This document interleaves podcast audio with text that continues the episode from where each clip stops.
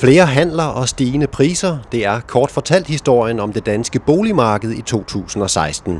Sidste år blev der handlet lidt over 44.000 parcelhuse på landsplan. Det er en stigning på knap 3% sammenlignet med 2015, viser nye tal fra Danmarks Statistik. Det viser, at øh, der er kommet gang i den, ude i, også ude i de små provinsbyer, og det er med til at trække massen op. Det er altså ikke kun i de store byer, det går stærkt længere. På ejerlejlighedsmarkedet blev der lukket ca. 19.500 handler sidste år. Her er der modsat parcelhusene tale om en lille tilbagegang sammenlignet med 2015. Det vidner om, at øh, folk de lige tykker en ekstra gang på skroen, når de, de køber lejligheder. Simpelthen fordi priserne er kommet meget højt op, øh, og, og derfor er det en ret stor investering at gøre sig. Kigger man på prisudviklingen på et parcelhus, så bød 2016 generelt på stigende priser.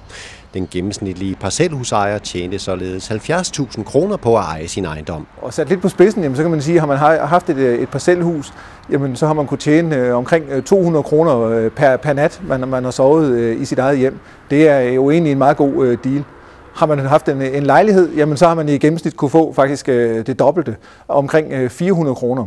Så, så set i det lys, jamen så, så har det været et, øh, også været øh, gunstigt at, at eje en, øh, en bolig. Ifølge boligøkonom Mikkel Høgh, så tegner 2017 også til at blive et år med øget handelsaktivitet og stigende priser. Stigningerne bliver lidt, lidt mere afmålte i, i 17, end de var i, i 16, men, men stigende handelsaktivitet.